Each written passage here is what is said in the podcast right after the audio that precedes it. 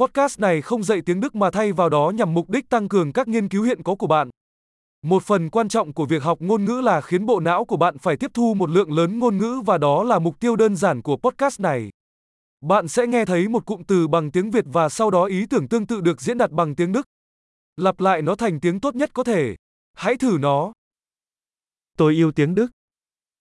Ich liebe Deutsch. Tuyệt vời, như bạn có thể đã biết, chúng tôi sử dụng công nghệ tổng hợp giọng nói hiện đại để tạo ra âm thanh. Điều này giúp bạn có thể phát hành các tập phim mới một cách nhanh chóng và khám phá nhiều chủ đề hơn, từ thực tế, triết học đến tán tỉnh. Nếu bạn đang học các ngôn ngữ khác ngoài tiếng Đức, hãy tìm các podcast khác của chúng tôi, tên này giống như German Learning Accelerator nhưng có tên ngôn ngữ khác. Chúc bạn học ngôn ngữ vui vẻ!